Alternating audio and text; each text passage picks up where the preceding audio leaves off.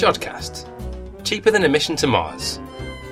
With George Bendo, Claire Bretherton, Fiona Healy, Indy Leclerc, Ian Morison, and Mark Perver. The Jodcast, October 2014 edition.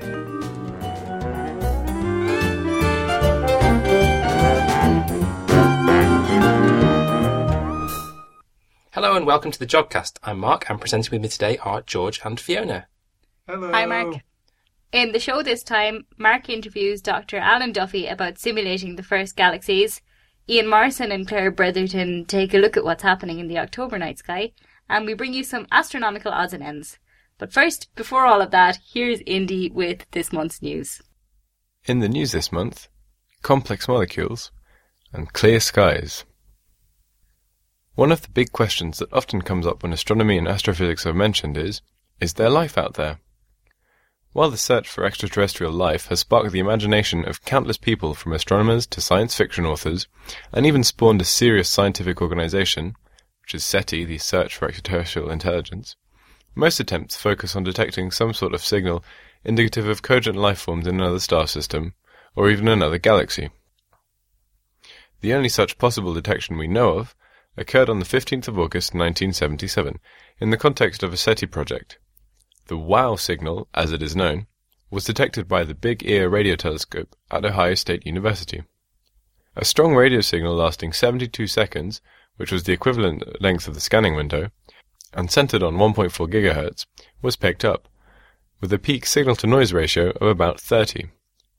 Many signs pointed to this being extraterrestrial in origin, but the signal was never detected again. However, a different kind of radio detection has recently raised the possibility of there being life in our galaxy, just maybe not as we know it. Astronomers from the Max Planck Institute for Radio Astronomy in Germany and Cornell University in the US have announced the detection of an unusual, complex carbon-based molecule in a giant interstellar gas cloud. Located some 27,000 light-years away, the gas-rich, star-forming region Sagittarius B2 was found to emit spectral lines corresponding to complex carbon-based molecules. The team used the ALMA submillimeter telescope array in the Atacama Desert to study the various emission lines present in the extremely large and dense gas cloud, which was previously found to contain other complex molecules. While 180 different molecules have already been detected in the interstellar medium as a whole, the largest of these have all been organic, with what is known as a straight chain carbon backbone, which is to say that the carbon atoms in the molecule all link up in a straight line and do not branch out. For the first time, these astronomers have detected branched carbon molecules, specifically a branched alkyl known as isopropyl cyanide, which has a chemical formula of C3H7CN. According to the astrochemical models used by the scientists, the observed molecules are produced on the surface of icy dust grains by the addition of radicals to simple molecules via various reactions. The reason scientists are hailing this as a landmark detection is due to the fact that the branch structure seen here is a characteristic property of amino acids, which are complex molecules which form the building blocks of proteins necessary for life.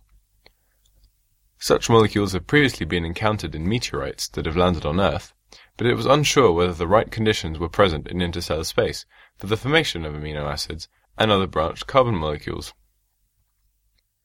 Now, the possibility is very much alive, no pun intended, that such molecules may be produced very early in the star formation process. The scientists involved in the study are hopeful that amino acids and other such branched carbon molecules will be detected in the near future, as the sensitivity and resolution of radio telescopes continues to improve. Perhaps one day we will have evidence of the chemical, rather than electromagnetic variety, that life elsewhere in the cosmos truly does exist. In other news, clear skies and space weather of a different kind. Astronomers have detected the smallest exoplanet that contains water in its atmosphere so far. The planet, roughly the size of Neptune, is known by the designation HAT P11b and was studied using the Hubble and Spitzer space telescopes to measure the variation of its parent star's light as it transited across. The spectrum of the light during the transit was closely studied and although the occurrence of water vapor in exoplanet atmospheres is fairly common, the researchers were surprised to find that the planet's atmosphere was also cloud-free, a first for this type of exoplanet. Studying the absorption spectra of hydrogen and oxygen in the atmosphere of the planet, they saw that the intensity of the observed signal meant that the skies were clear as far as Hubble could see. This is in contrast to previous spectral observations of other exoplanet atmospheres, which have revealed very little information due to a thick, cloudy atmosphere always being present. In the case of HATP 11b, the location of the water in the atmosphere points towards a planetary model of a gassy planet with a rocky or icy core. Future observations of other exoplanets hope to reveal more cases of good weather in the future and may enable scientists to finally find that holy grail of an Earth-sized planet containing water. Thanks for that, Indy. Now Mark interviews ex-JBCA PhD student Dr. Alan Duffy about simulations of the earliest galaxies and his burgeoning fame down under.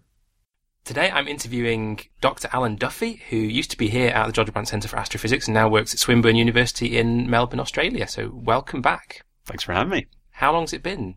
Five years, almost like to the years. day. Yeah. Really? Wow. Yeah, that's terrifying now that I think about it. I thought we might start at the beginning. So you did your PhD here. Oh, I thought you were going to go hard school and go right back to the Big oh Bang. yeah, you you were. the Big Bang happened, and then a few billion years intervened, and you were born, and then Yeah. you found your calling in astronomy. These are clearly the highlights for the cosmos, right? Big Bang, 13.6 million years later, Duffy's born. Yeah, okay. But that does give an interesting insight into your mindset, though. So it's for you. it's- that was what you said. I was quoting you, man. okay, but it's cosmology was what you were Yes. was studying, and how did you how did you go about investigating cosmology? So I had a supervisor, uh, doctor or professor now, I think, Richard Battye here at Jodrell. Yeah, I guess I investigated the the the universe, which I guess is the job description of a cosmologist. Two main ways. That uh, first was to try to measure the big properties of the universe, essentially how much stuff is in it, you know, the properties of dark energy. This mysterious force seems to be accelerating the expansion of the universe, and various other cool parameters like that using radio telescopes. Essentially, you map out the galaxies across the universe, and through something uh, not too far from black magic, you can actually weigh the universe. Its its big properties, like the amount of mass it contains, even the uh, some of the properties of the dark matter particle. This mysterious new type of mass that outweighs the stuff that you and I, the stars, are made of, the baryons, by at least a factor of five. So this is a very important part of the universe which we don't know much about, but we can actually test the exact particle nature or the candidate particles for dark matter based on where the galaxies lie. This to me just still never gets in like, you know, mundane. I just still can't get my head around that. So that was one part of my PhD. And the second was to take those numbers and feed that into a supercomputer simulation. This is uh, essentially the way a lot of us do astronomy these days, which isn't to look at the stars necessarily, but it's actually to try to recreate a model universe on a supercomputer. And uh, it's akin to baking a cake. The, you know, the baking cake analogy is you have your ingredients list, and that's in this case dark matter, dark energy, uh, and gas, hydrogen, helium, the stuff that you and I are made of. Well, not much helium, but anyways. Um, and then we have a uh, a recipe which is our uh, essentially our list, the list of physics that we think is important in forming a galaxy. So this can be anything from the uh, the way the material is distributed at, just after the Big Bang to how do stars form and die, and and they have this spectacular supernova explosions. That turns out to be important for forming a galaxy. So you throw it, you have your ingredients, you follow your recipe.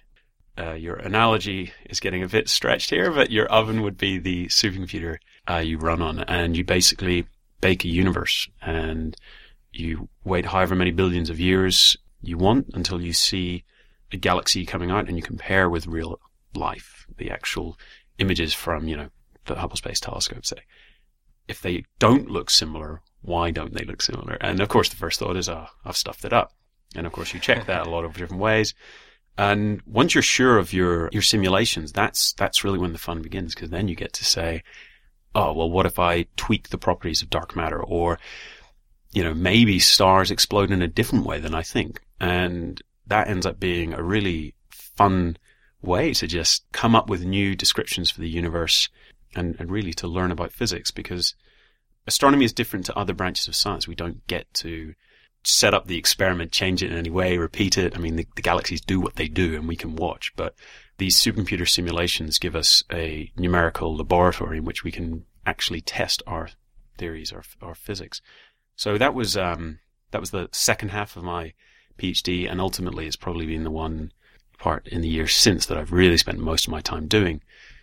Basically, ending up in Australia to help uh, with the design, the construction of the Australian Square Kilometre Pathfinder, trying to optimize its design for cosmological parameter estimation. So that's that weighing the amount of, or you know, measuring the amount of uh, mass and things.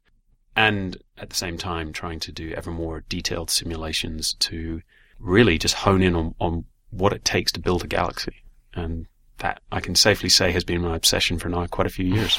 it's amazing because dark matter is at the heart of these simulations and it's something of which we know very little in reality or we haven't been able to find what particles are involved and yet we can see the effects out there in the universe and you can build a simulation that follows certain rules and uses this dark stuff and then it comes out kind of like the real thing. Yeah, it's remarkable that the basic properties of the dark matter, that it's um, collisionless, and by that I mean it's it doesn't really interact with normal matter. It's streaming through us right now, through the Earth. It will just pass right through, and, and you know the vast majority of these particles will never interact at all. That, together with the fact that it's cold, and by that we mean that it the particles don't appear to be whizzing around too fast. In other words, you can there seems to be no sort of size limit on the size of a galaxy you can form. So, for example, if you have dark matter being uh, hot it means it's a sort of relativistic particle. It's, it's moving very fast. Before the region, very early on in the universe, uh, begins to collapse, it's slightly denser than other regions, begins to pull matter in. Um, if the dark matter is too hot, those particles just whiz away from this collapsing region and you just won't form a galaxy on that scale.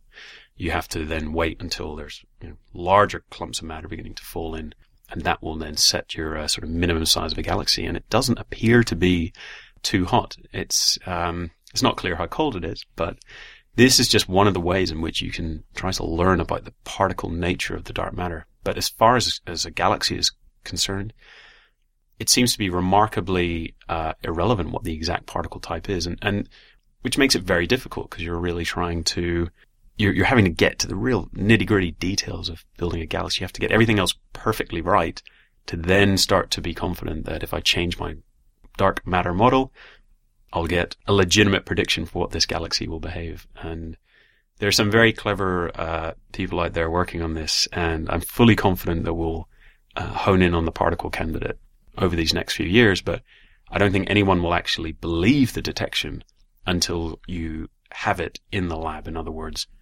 perhaps the Boulby mine, local reference there, but um, you can actually try to see the interaction of the dark matter particles very occasionally with uh, your detector deep underground. You're looking for a flash of light in the darkness, basically, and that will give you a uh, an idea of the exact particle type that this mysterious dark matter is. And yeah, at that point, I'm sure every simulator in the world will just have to rerun everything they've done because it will be almost certainly be something we haven't considered before. And are those experiments happening? I mean, are there also these large detectors sort of in the style of the neutrino detectors? Yeah, it's very similar to, to a neutrino detector. Um, and for, for good reason. The neutrinos are also very uh, ghost-like particles. They just fly through normal matter, never interacting, um, or very rarely interacting. The dark matter detectors are yeah, they're built underground to shield them from cosmic rays. They're built of the finest sort of grade metals you can imagine. And um, one of my favorite facts is the um, that the lead in a lot of these detectors actually all lead is naturally radioactive. I mean, everything on Earth is slightly radioactive thanks to nuclear testing. Um, we have fallout covering everything, and that's the glow of that radiation would actually ruin your detector. You would not be able to spot the occasional dark matter collision with a normal particle in your detector because you'd just be overwhelmed by the radiation that's coming from your from the machine itself.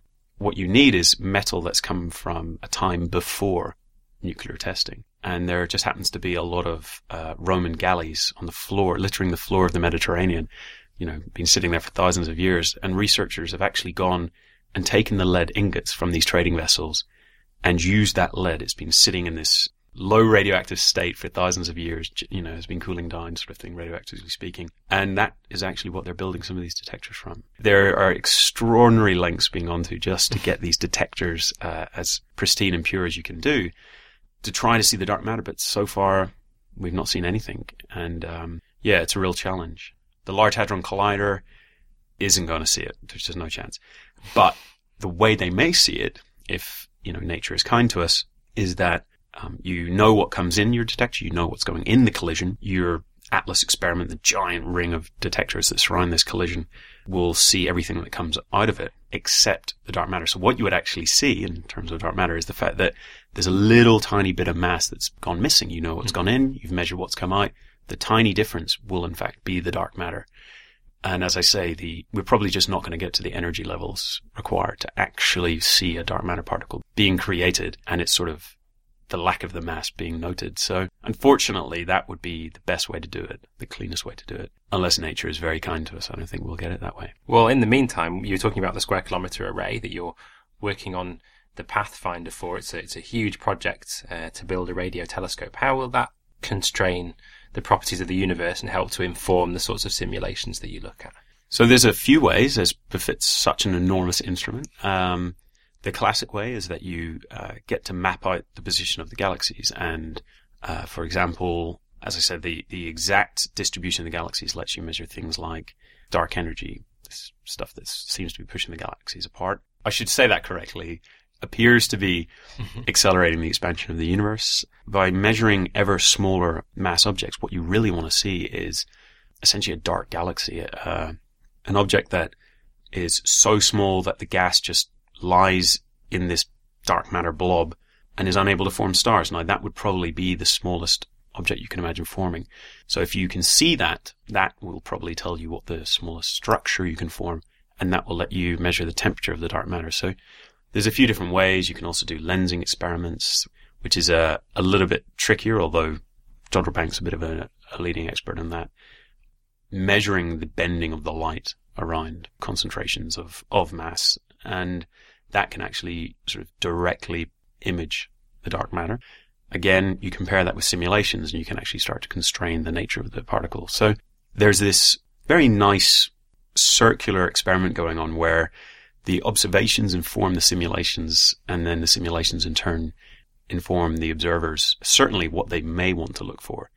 At the end of the day, we have to be guided by the observations, but when it's invisible, it's yeah, you need something else, and that's where the simulations really help. And will the SKA be looking mainly at the hydrogen gas in the galaxies?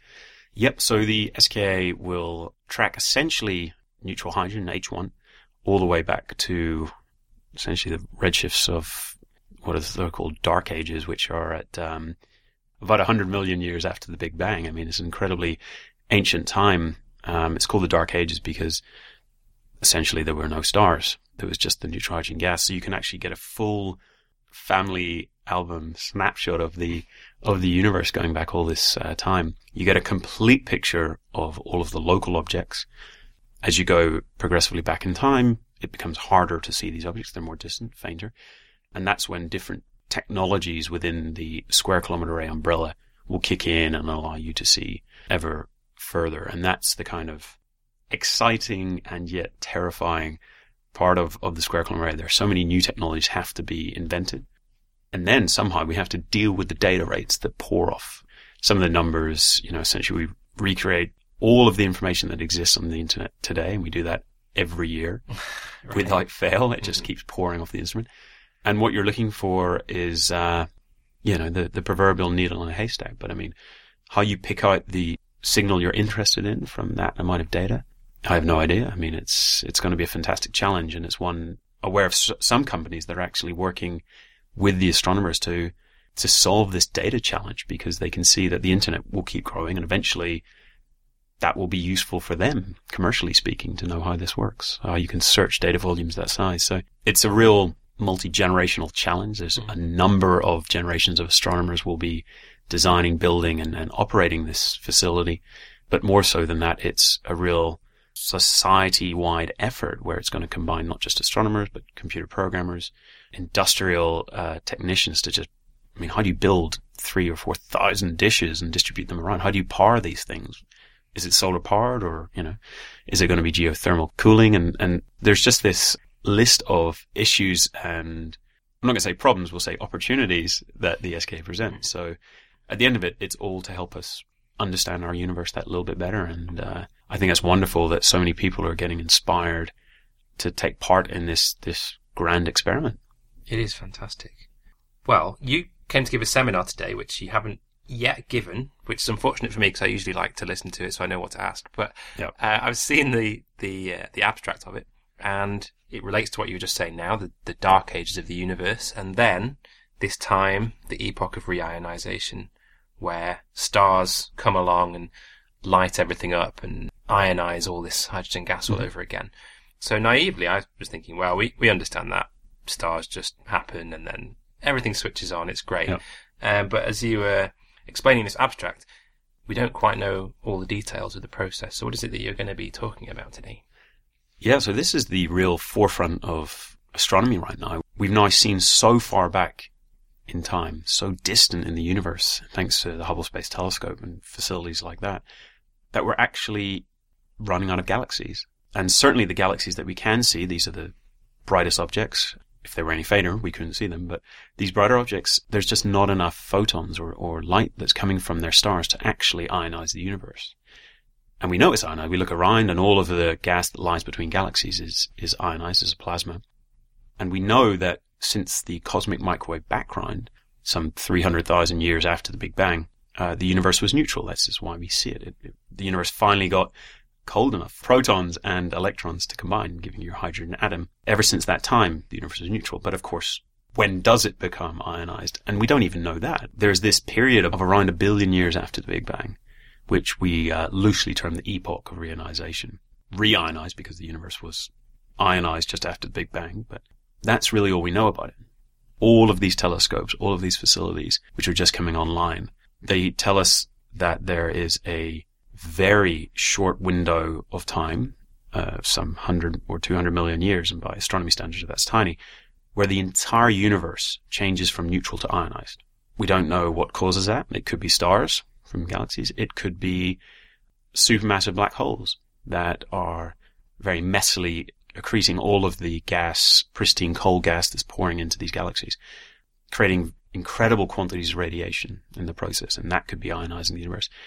It could be dark matter itself that actually, uh, some candidate dark matter particles are their own antiparticles. When they meet, they annihilate in a burst of radiation, and that could also help. So there's all of these different theories. This stage, the only way to sort of learn more is to actually do the kind of simulations that I mentioned earlier, where you have a little model universe, you throw in all the physics you think matters, and you can ask these questions. Do you match the observations? You know, the, the biggest objects in your box, they look like what the, say, the Hubble Space Telescope sees? Unlike the observers, you're not limited in that sense. You know everything that's going on in the simulation, so you can then go, okay, well, maybe there exists a, a hidden population of galaxies, dwarf galaxies, um, and they could be doing this. They could be providing the necessary photons to ionize the universe. So, uh, my talk, without any spoilers, is basically going to show that it does appear that the these dwarf galaxies can provide the necessary light. That we will be able to see this actually with the successor to the Hubble Space Telescope, the James Webb. So, in just a couple more years, I'll be shown to be right or wrong um, about this prediction. Most excitingly, is we don't seem to need any bizarre physics, like and, and bizarre in the sense of you know annihilating dark matter or or even these uh, quasars, these supermassive black holes.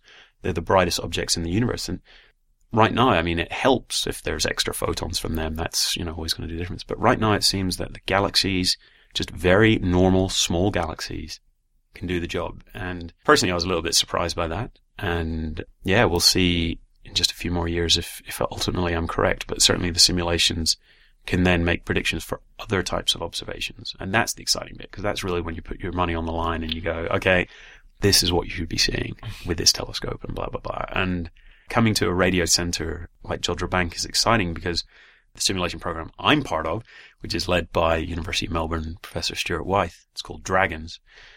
I have no idea what the acronym stands for. It's just Dark Ages Reionization something.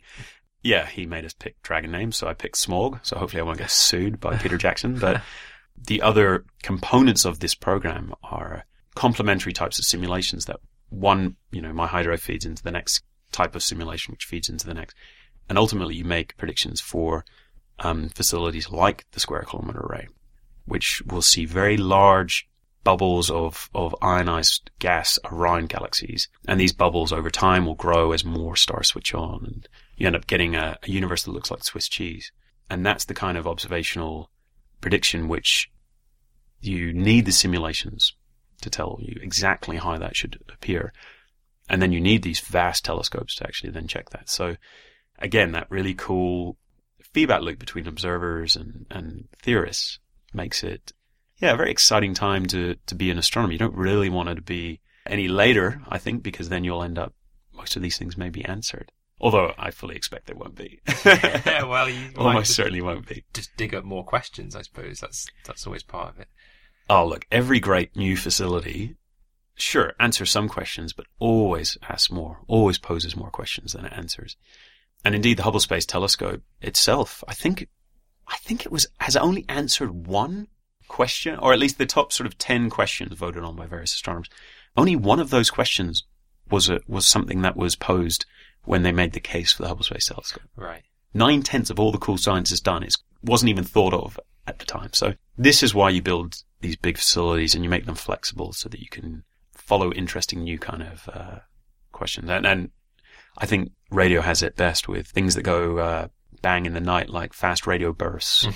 or pulsars which seem to switch on or off, or magnetars. Or, you know, the radio universe is a very dynamic, interesting place. When you up the scale of the telescope by a hundred times, just imagine what more you're going to be able to see. So this is where, again, keeping that in mind, I would quite like to start to make predictions for these next generation radio telescopes to just, you know, get my two cents in there early on and uh, see if I can sort of influence the design a little bit to maximize that potential scientific return. And with the James Webb Space Telescope that you talked about, uh, that's an infrared telescope. So these small galaxies, uh, you're saying that it doesn't really matter how good your optical telescope is, that's not going to pick them up. You need to go to the infrared. Yeah, so there's two things with it. You have that the the light is redshifted in the sense that as the universe expands, um, the wavelength of the light increases. So what was blue ultraviolet light is stretched to the infrared. So when you look at these distant, distant galaxies in the infrared, what you're actually seeing is what they would look like in ultraviolet were you to stand right beside them. So the James Webb is, is really giving you the perfect look at the color of the light that you want for reionization.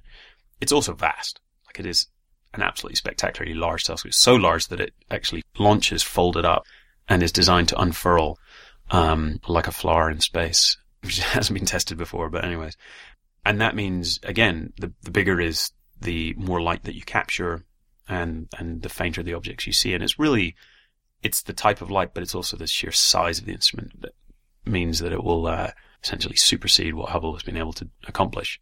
But there's still a case to have both because they are sensitive to different wavelengths of light. So I hope that Hubble will continue to survive for many years yet.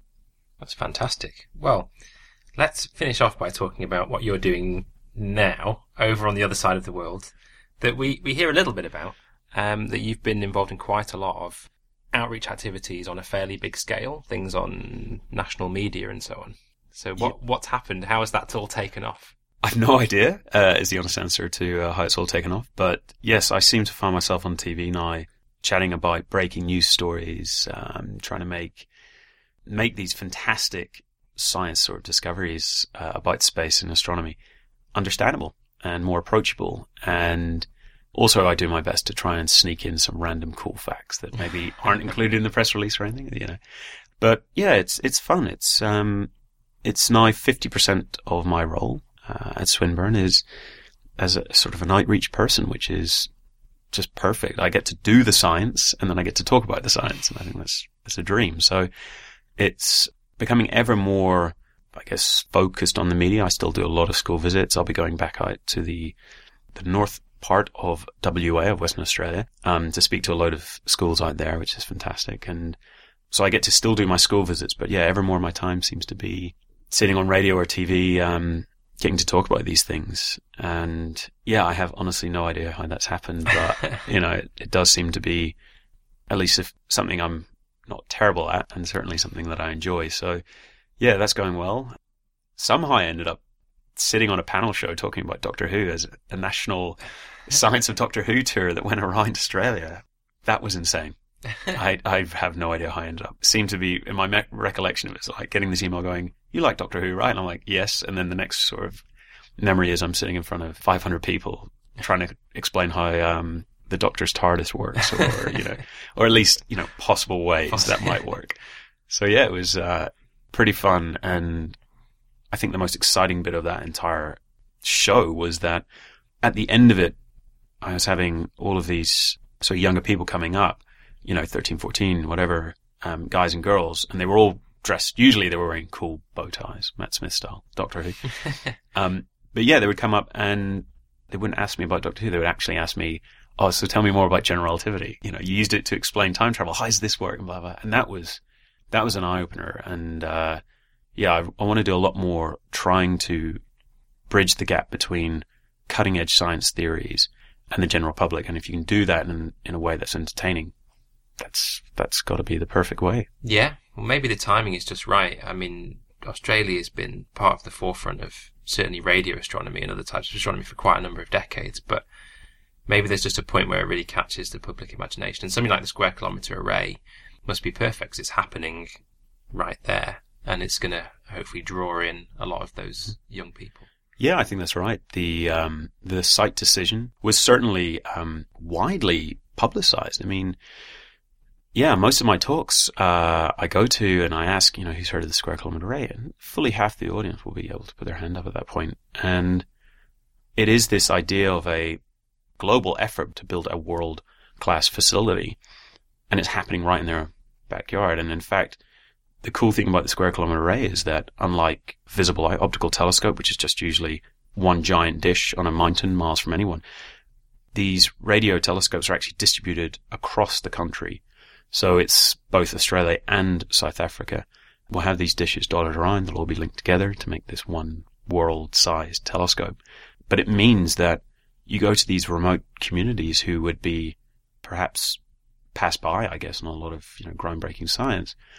They know that there's a local baseline is is supposed to be situated just a few years' time, um, right by their homes, which I think is just makes it become that more tangible, that more real for people. So you're right. I think it could be just a case of great timing in that regard, that there's a, a resurgence of interest in science and in particular led by this kind of a monster new facility. And like, who doesn't love big telescopes, right? That's also cool.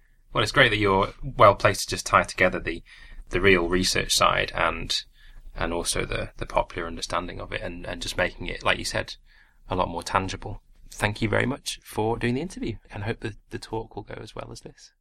yeah. Thanks for having me. And uh, yeah, if you want to edit this afterwards, just make clear that it was a great success. Yeah, no, I'm sure it'll be fine. I'm just expecting some really, uh, really fun, tough, nasty questions from my old colleagues. So fingers crossed. Excellent. Thank you. Now we come to the part of the show where we fit in all those other things we can't fit in anywhere else the odds and ends. So I have a an odds and ends, which is an update on a previous story, which uh, was featured in the November extra Jodcast from last year. Last year, we talked about how the Indian Space and Research Organization launched uh, a mission to Mars called, in very simple terms, the Mars Orbiter Mission, or also nicknamed Mangalyaan. And the news now is that the Mars Orbiter mission has now arrived at Mars. It was inserted into orbit on the 24th of September. And on the 25th of September, it even sent back pictures of the Martian surface. Cool. Uh, I just think this is really amazing because um, the Indian team are the first team of scientists to ever have a Mars mission make it on their first try. Every other group who's tried to do this um, has failed a few times before they actually managed it. So I think that's really cool. Well, it's also worth pointing out that only three groups have tried this before: the United States, uh, the Soviet Union slash Russia, and according to my material, it says Europe. There was Beagle 2 as well, although that didn't make it. Well, that does not count then, because we're talking about being successful on the first Oh. try, as opposed Okay. to just uh, being unsuccessful on the first try. The other thing that's worth saying about this mission is that it was a very low cost mission. It was uh, only 74 million US dollars in terms of cost. That is an awful lot of money, but on the other hand, it's relatively cheap compared to the average Manchester United football player. It cost them more to make the film Gravity than it did to send the, the probe to Mars. So I think Wow. fake space costs more than real space. and NASA's Maven mission cost quite a lot more, didn't it? The one that's also got there around the same time. It cost a factor of 10 more. Wow. Uh, the other thing that's worth saying about this is that it is relatively inexpensive because they did not put a uh, lot of instrumentation on the spacecraft. So uh, the spacecraft itself only weighs 15 kilograms total. Wow. Uh, 15 kilograms. 15 kilograms. There isn't that much instrumentation on board, but uh, people have been very quick to point out they have one very critical scientific instrument which is going to play a small but very important role in studying Mars, and that is an instrument called the methane sensor for Mars. And what this is going to do is search for methane in the atmosphere of Mars. If they detect methane in significant quantities, uh, that may actually be a signature for life on Mars, since this would be expected to be a byproduct of the biological uh, actions of life processing organic compounds uh, for our energy. Could that be life that was there before, or would it have to be life that's sort of there now? That's a good question. Um, it is possible that it would have to be life that's there now because uh, methane is a relatively light molecule and it's hard to keep inside the atmosphere. And Mars is a relatively small planet, so it's uh, It's lost uh, some of the elements of its atmosphere over its history by the. well, uh, even if you look at something like uh, Earth, it's uh, hydrogen, which can easily exist in molecular form uh, in Earth's atmosphere, uh, will escape Earth's atmosphere, or uh, some element like helium, which is also, again, a very light element, will escape Earth's gravitational field. Mars, being smaller, has this problem with even larger uh, molecules. So it's possible that uh, something like methane would not stay gravitationally bound. It would have to have been produced relatively recently by uh, some sort of biological chemical reactions. Does it have to be biological to produce methane, or are there are there other things that could have produced it on Mars that would be independent of, of life? That is a good question, too. There could potentially be other processes that produce methane. Um, the first trick would be actually finding it, though, which is what this probe is going to do. Yeah, well, good luck to Mangalyaan, was it? Mangalyaan. Okay, so a few Jodcasts ago now, we talked about waves being discovered on Saturn's moon Titan. Um, that they had seen these little waves uh, on one of the great seas of Titan, the Cassini probe, uh, during one of its flybys, and they weren't really sure what they were about or what was happening. And so time went on. Uh, that was that was in July. Um, so time went by, and uh, when they flew by again the next time, the waves were gone. So they thought, was it just an anomaly, or you know, did we make a mistake? But it turns out that now they're back again. Cassini's latest look at Titan has revealed um, another mysterious feature in the sea of Titan, uh, in the same place. I think they spotted it in August, and they're now trying to figure out what it is. Um, so the team that are working on it in NASA, they've suggested that it could be waves on the surface, um, or else maybe bubbles rising up from underneath, or something floating on the surface, or as they say here, perhaps something more exotic. Uh, so that's very exciting. Like, a- like a little tiny surfer. on like a little tiny surfer or a mermaid or something. I don't know. Or a new sushi restaurant. Sushi restaurants are always exotic. that is very exotic. a lobster or something. I don't know. Anyway, they're very excited about this, and I think they're going to continue monitoring that bit of the sea to see what happens next. At least we know it's something that comes and goes. Because I remember before they said it could be sort of uh, something actually sticking out that's just permanently there. But Yeah. now they're saying, I guess if it comes and goes, it must be something like a wave or, or like say something floating around. Exactly, yeah. So uh, it's nice to think of a distant sea out in space with waves lapping on the shore. Even though I'm sure if you were actually on the surface of Titan, it wouldn't be anything like as hospitable as the picture that I have in my head. It would probably be awful. No, it wouldn't really be a picture postcard scene, being a, No. a couple of hundred degrees below. Exactly. Freezing yeah. I don't think you'd be going swimming. And the oceans are also made of methane too, so it'd be rather interesting yeah. to go swimming in liquid methane. A liquid methane sea, yeah, that would probably be uncomfortable. Worse than the Atlantic. Just by the way, just to go back to a previous conversation about Mars, um, so the reason why Titan can retain a methane atmosphere and even methane oceans while Mars may not be able to is just because temperature. Uh, you heat up uh, the atmosphere and then your lighter elements can easily escape. Titan is cold enough that the uh, methane molecules are not going to escape as readily. right. I have a odd end about Bicep 2, which you might remember. And it's, uh, it, uh, to, to, to coin a phrase, it kind of flexed its muscles, um, over the Antarctic a year or so ago. And it was uh, an experiment looking at the cosmic microwave backgrounds, the radiation left over from not very long after the Big Bang. And it was looking for, um, something that's never been discovered before, which is a measurement uh, indicating the presence of gravitational waves in the early universe. And they thought that they'd actually discovered this, and they did it by looking at the polarization of the background. So if you imagine the waves coming towards you, this was measuring are they waving up and down or are they waving side to side? And that's the polarization of the waves. And they thought they'd found particular patterns, the team that did the Bicep 2 experiment, that showed that there were gravitational waves in the early universe, and it implied that the universe had this period of very, very rapid early expansion called inflation. And so this is a kind of key thing about cosmology. But unfortunately, since then, people have cast doubt on the result. And now the team behind the Planck mission, which is another one measuring the cosmic microwave background, have released a little bit of their polarization data, which they're mostly still processing. And they've said that yes, this signal that the Bicep 2 team have found can be mostly, they don't know whether entirely, but mostly explained by uh, what they'd call a foreground of dust within our galaxy. So spinning dust in the Milky Way, causing a polarized signal that could be mistaken for a feature of the cosmic microwave background. Oh dear. Yeah, well, it's not over because they haven't released all their results yet. And the thing is that Bicep 2 looked at a little patch of the sky, but very, very sensitively. Planck may not be able to pick up the same signal, but it can look at the foregrounds, the things that get in the way in more detail. And they haven't yet released all their polarization data.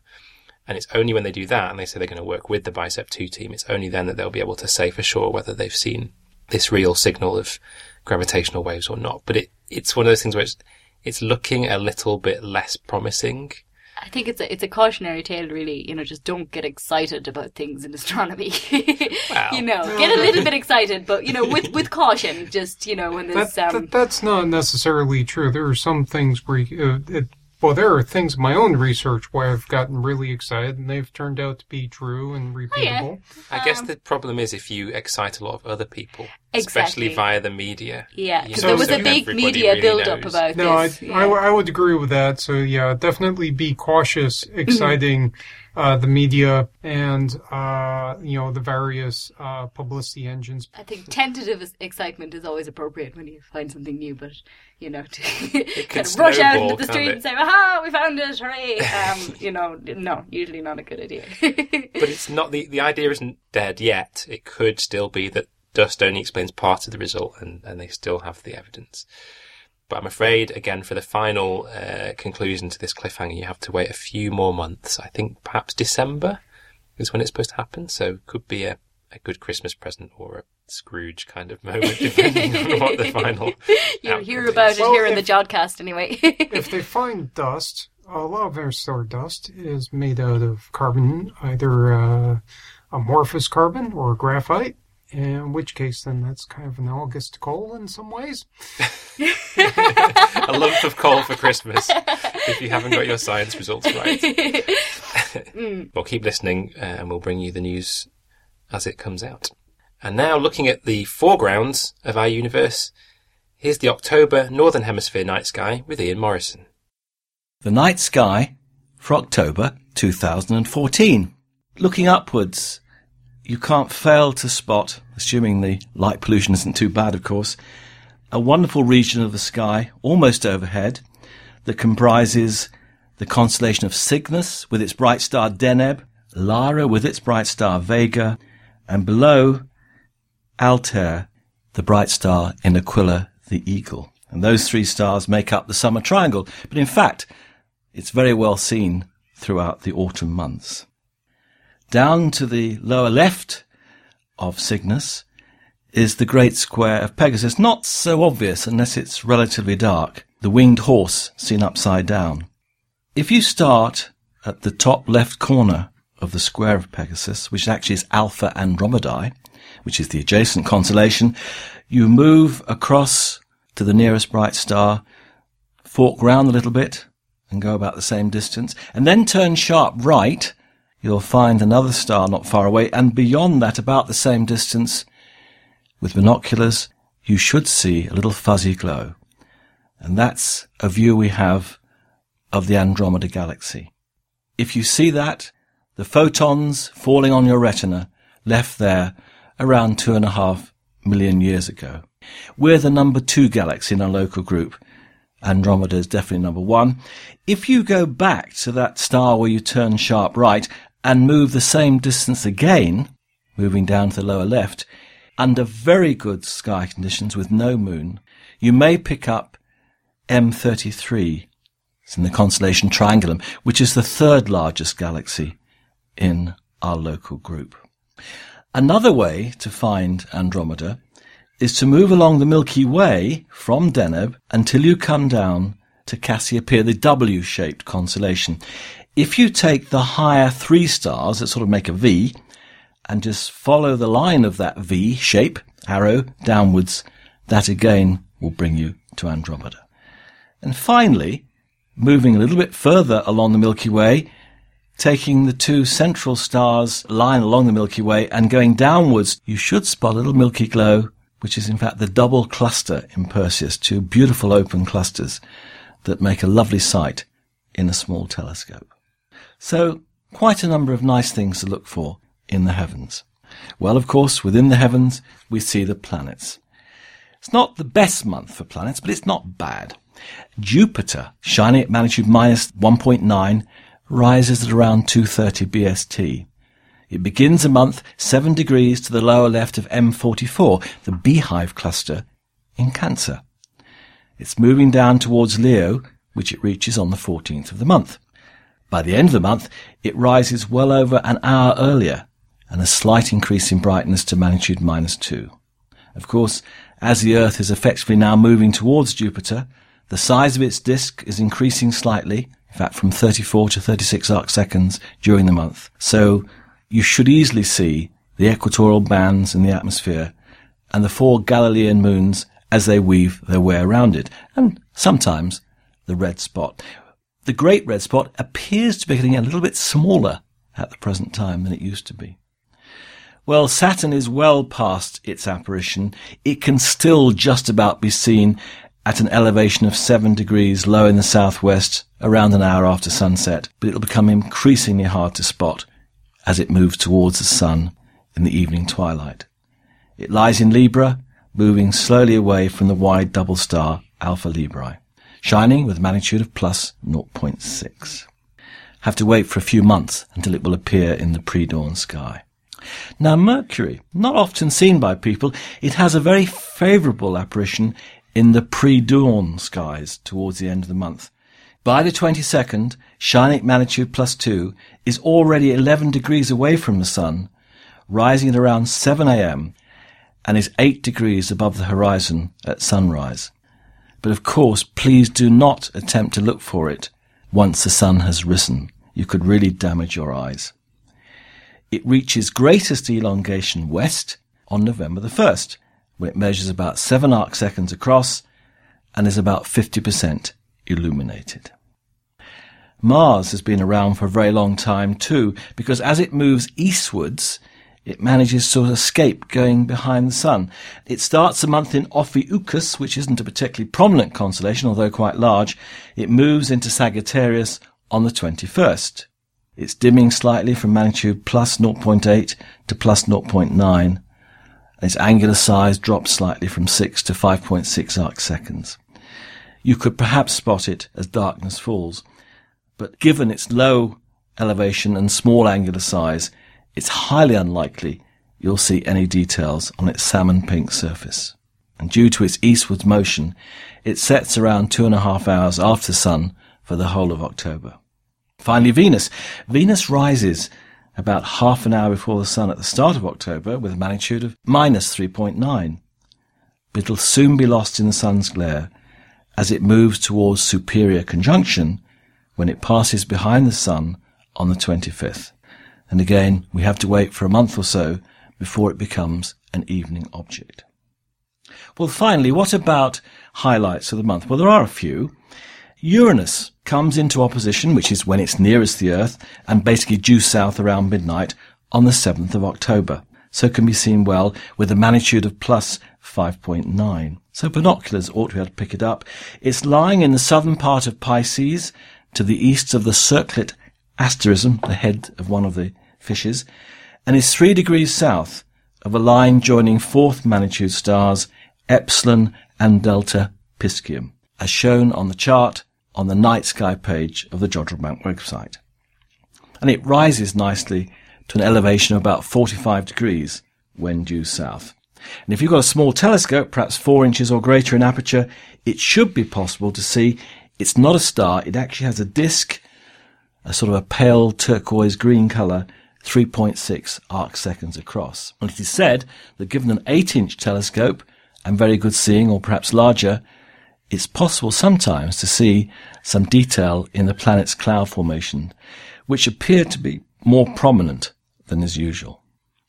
On October the 17th, an hour before sunrise, Jupiter, having just passed into Leo, will be seen 10 degrees to the east of a waning crescent moon, which will be a day or two after third quarter. And then between the 17th and the 23rd of October, in the early hours of the morning, perhaps between one o'clock and five o'clock, you have a chance to see some of the meteors that form the Orionids. They're in fact debris from comet Halley, which also produces the Eta Aquarids shower around the 6th of May. As its name suggests, the radiant of the Orionids is to the upper left of Betelgeuse in Orion, and at its peak will typically produce perhaps 10 visible meteors an hour. So look roughly 45 degrees above Orion towards the zenith. It's probably the best place to look. A deck chair set low would probably be a very useful asset. On October the 22nd, 30 minutes before sunrise, you might see Mercury below a thin crescent moon. You need a good low eastern horizon. It'll be seven and a half degrees below the moon. Now on October the 25th, Something that's going to be very hard to spot, but interesting, is a rare occultation of Saturn by the moon. A 3% waxing crescent moon passes in front of Saturn, which is shining at magnitude plus 0.9. The occultation will begin at 1659 BST, although times vary a little bit across the UK, and that's when it passes behind the unlit moon's disk. It takes about 80 seconds, in fact, for the disk and the rings to pass behind the moon. It will then appear later to the lower right of the sunlit edge at about 1803, some 64 minutes later. Sunlight and the moon's low elevation, 12 degrees at ingress and just 6 degrees at egress, will mean this is quite a challenging observation. Now, if using a telescope or binoculars as Saturn is occulted whilst the sun is still visible, keep both well away from the sun's position for fear of damaging your eyesight. Finally, on October the 27th, one hour after sunset, you may have a chance of spotting Mars just six degrees below a thin crescent moon. So, quite a lot of time to look at the heavens now. I hope you enjoyed. Thanks for that, Ian. And now for listeners in the Southern Hemisphere, here's Claire Bretherton with what you can see in your night sky in October. Kia ora and welcome to the October Jodcast from Carter Observatory in Wellington, New Zealand. October sees our winter constellation of Scorpius or Te Maui drop down towards the western horizon, setting by midnight. As Scorpius sets in the west, his arch enemy and our summer constellation Orion rises towards the east, along with Taurus and Canis Major. These constellations will dominate our summer skies, and we will look at them in more detail in the coming months. Mercury can still be spotted for the first week of the month low in the southwest. Creamy yellow Saturn is just below Scorpius and will set after around 10 pm.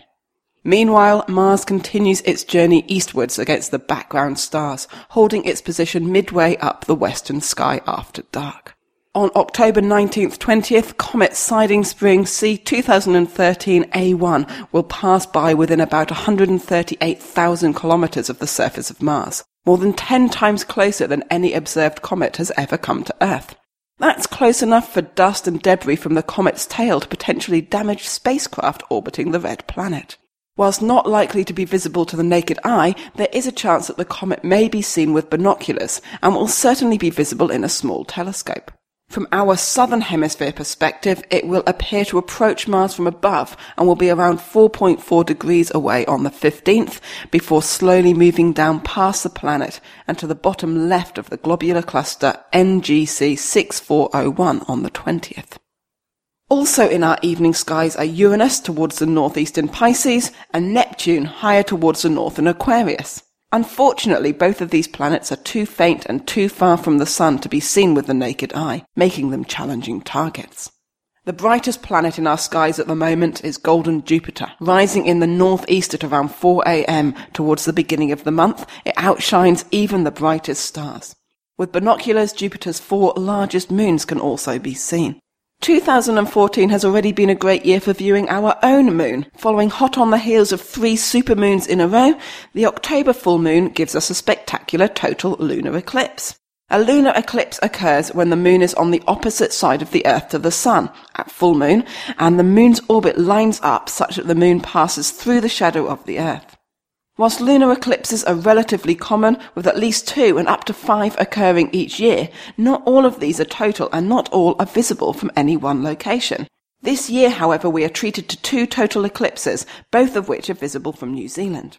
Whilst the eclipse of the 15th of April occurred close to moonrise for us, making it harder to see low down on the horizon, New Zealand is perfectly placed for the 8th 9th October eclipse, beginning around two hours after the moon rises. Unlike a solar eclipse, which can be viewed for just a few minutes from a specific path along the Earth's surface, a lunar eclipse can be viewed from anywhere on the night side of the planet and can last for several hours each time. A lunar eclipse has two different stages as the moon passes through different parts of the Earth's shadow, the umbra and the penumbra. Because the sun is so large compared to the earth, its light is only partially blocked in the outer part of the earth's shadow. This is known as the penumbra. And when the moon passes into this part of the shadow, we see just a slight darkening of the surface. This penumbral phase will begin around quarter past nine on the evening of 8th October, New Zealand time. The central part of the Earth's shadow with no direct sunlight is known as the umbra. When the moon enters the umbra, we see the much more extreme darkening that we associate with a lunar eclipse. On the 8th of October, the moon will first enter the umbra at 10.14 and will be completely within the Earth's shadow and experiencing total eclipse from 11.25 until 24 minutes past midnight. But the moon doesn't completely disappear during a lunar eclipse. We are still able to see it with a reddish glow. This is because light from the sun is bent and scattered by the Earth's atmosphere. Blue light is scattered more easily than red, so only the red light makes it through the atmosphere and is bent into the Earth's shadow. This gives the moon a reddish hue. This is the same effect we see at sunrise or sunset when the sun is low on the horizon and its light has to pass through a large chunk of our atmosphere to reach us. The actual colour can vary from one eclipse to the next, as it can be strongly affected by dust and clouds in our atmosphere, particularly after a volcanic eruption. October is also a good time to look out for the zodiacal light, seen as a triangular glow in the west after sunset in a clear, dark sky. It is caused by light reflecting off dust along the plane of our solar system. This plane is marked by the ecliptic, the apparent path of the sun across the sky, which runs through the constellations of the zodiac. At this time of year, the ecliptic makes a steep angle with the horizon, making the zodiacal light easier to observe. The best time to spot it will be the week or so either side of the new moon on the 24th of the month. In the northern sky this month, we see Pegasus, the winged horse, which appears to leap across the northern horizon in our evening sky. Pegasus is easy to spot by the great square of stars that makes up his body. The brightest star in the constellation is Epsilon Pegasi, marking the horse's muzzle. This star is commonly known as Enif, deriving from the Arabic word for nose.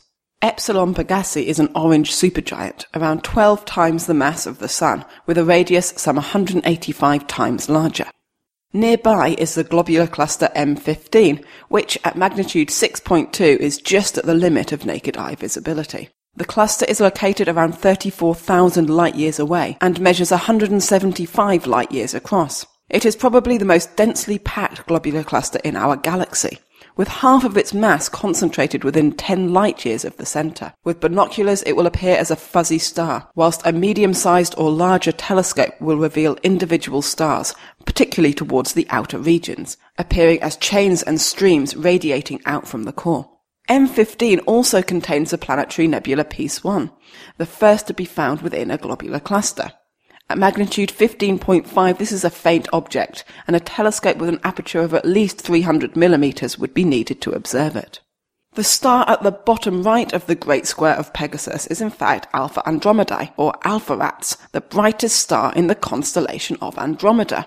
Located some 97 light years from Earth, it is a spectroscopic binary star with an orbital period of 100 days.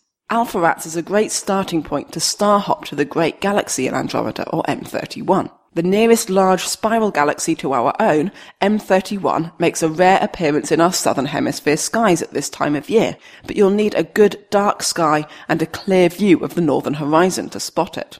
From Alpheratz, look for two chains of stars extending out to the east. Hop along the uppermost and brightest of these chains past Delta Andromedae to Mirach or Beta Andromedae. Then turn sharp right and head down to Mu Andromedae before jumping on the same distance again to find the galaxy. The Andromeda galaxy covers an area around six times the diameter of the full moon but only the brighter central region is easily visible to the naked eye or with binoculars or a small telescope. At 2.5 million light years away, it is the most distant object easily visible with the naked eye and is thought to contain around 1 trillion stars, well over twice the number estimated in our own Milky Way. Some recent studies, however, have suggested that the Milky Way may contain more dark matter than Andromeda, giving the two galaxies a very similar mass. M31 is approaching the Milky Way at 110 kilometers per second and is expected to collide and merge with our galaxy in around 4 billion years. We wish all our listeners clear skies from the team here at Carter Observatory. Thanks for that, Claire. And now on to the feedback.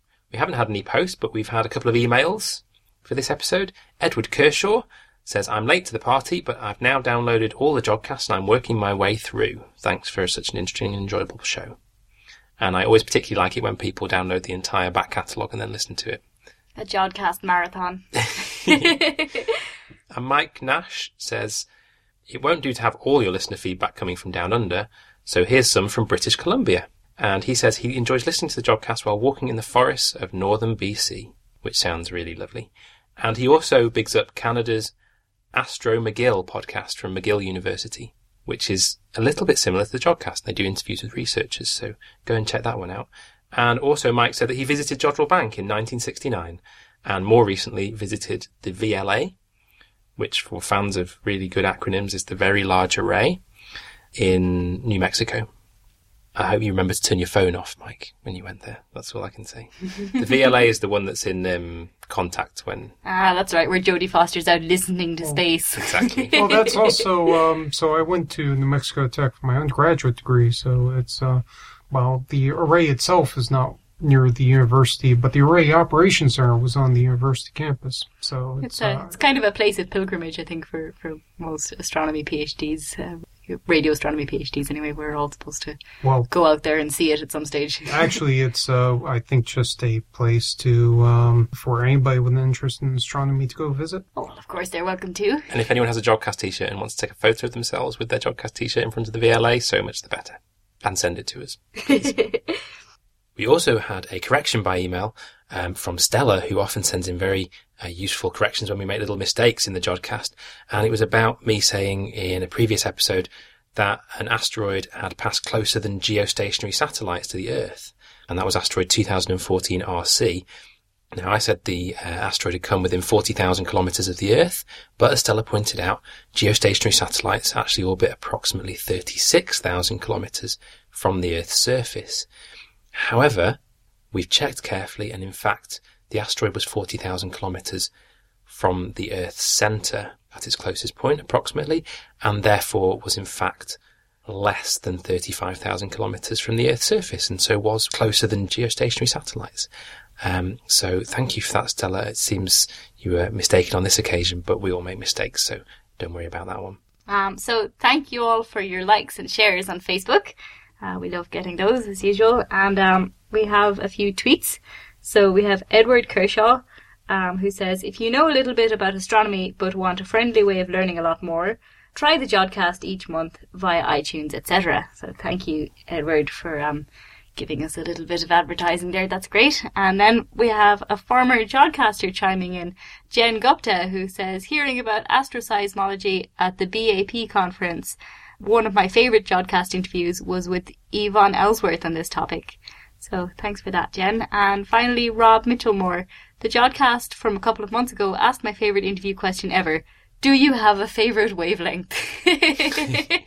that's a pretty good question. 21 Howard. centimetres for me. I think. Oh, that's a really good one. I love that wavelength. Maybe that's too obvious an answer. Well, yeah, it's a popular choice. I think I'd have to go with 250 microns, given my work with Herschel. Yeah, I'm gonna have to go with five gigahertz because that's my nice C band. I- data. I- gigahertz isn't a wavelength. It's a Ah, frequency. what's that? Although I would have to say uh, my favorite near infrared color is K band, which is uh, approximately 2.2 microns. I'm getting confused. I'm just going to have to add to it by saying 10 mega electron volts. How's that for a wavelength? Is that a wavelength? No, it's an energy. But that's Mine what wasn't a wavelength hi- either. high. en- the problem is high energy astronomers use energies, That's which true. can also be converted to wavelengths, and That's true. sensible people use frequencies, and then Well, some of you us you, use you speak for yourself. I'm a sensible person. Most astronomers use wavelengths. Don't be biased by the other radio astronomers who do this podcast. Well, rounding up that very nerdy conversation about wavelengths, uh, if you want to get in touch, you can do so via the website at www.jodcast.net. At Twitter at twitter.com slash jodcast. on Facebook at facebook.com slash jodcast. on YouTube at youtube.com slash jodcast. On Flickr at flickr.com slash group slash jodcast. And don't forget, you can always send us posts. The address is on the website. And that brings us to the end of the show. So it only remains to say thank you very much to Dr. Alan Duffy for the interview. The editors were Adam Avison, Sally Cooper, Indy Leclerc, and Mark Purver. And the producer was Mark Purver. So until next time, Jod on. on.